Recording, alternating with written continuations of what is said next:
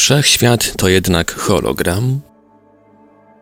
Wyniki analiz zespołu pod kierownictwem doktora Yoshihumi Hyakutake z Uniwersytetu Ibaraki otwierają drogę do udowodnienia, że nasz wszechświat może być hologramem generowanym przez inne, położone głębiej uniwersum. W 1997 roku argentyński fizyk Juan Maldacena stworzył nową interpretację tzw. Tak zasady holograficznej, która w odniesieniu do kosmosu zakłada, że może być on dwuwymiarową strukturą informacyjną na horyzoncie kosmologicznym.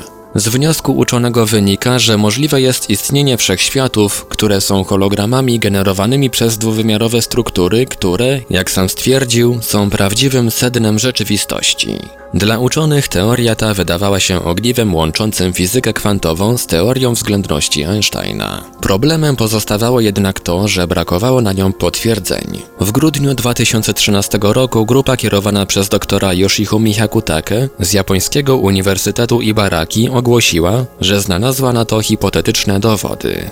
W artykule Hyakutake prezentuje obliczenia wewnętrznej energii czarnej dziury, pozycji jej horyzontu zdarzeń, czyli granicy między czarną dziurą a resztą wszechświata, jej entropii oraz innych właściwości, opierając się na przewidywaniach teorii strun, a także oddziaływaniu tzw. Tak wirtualnych cząsteczek, które nieustannie samoistnie pojawiają się i znikają. W drugim materiale wraz ze współpracownikami oblicza wewnętrzną energię dwuwymiarowego kosmosu pozbawionego oddziaływania grawitacyjnego. Wyjaśnia portal nature.com.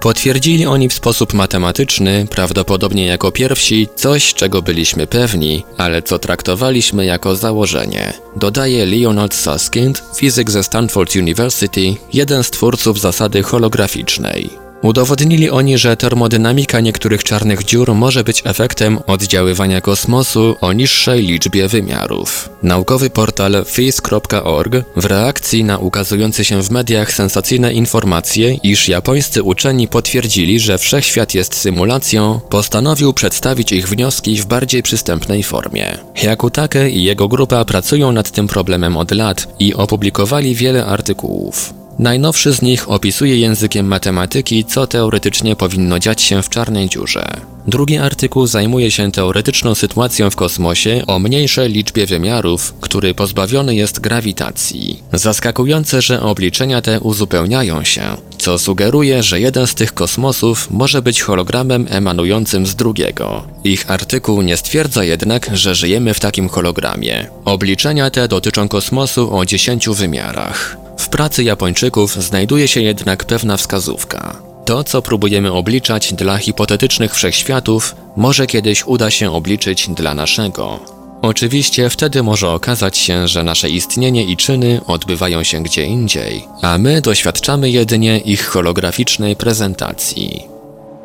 Na podstawie nature.com oraz fis.org Tłumaczenie i opracowanie Portal Infra www.infra.org.pl Czytał Ivelios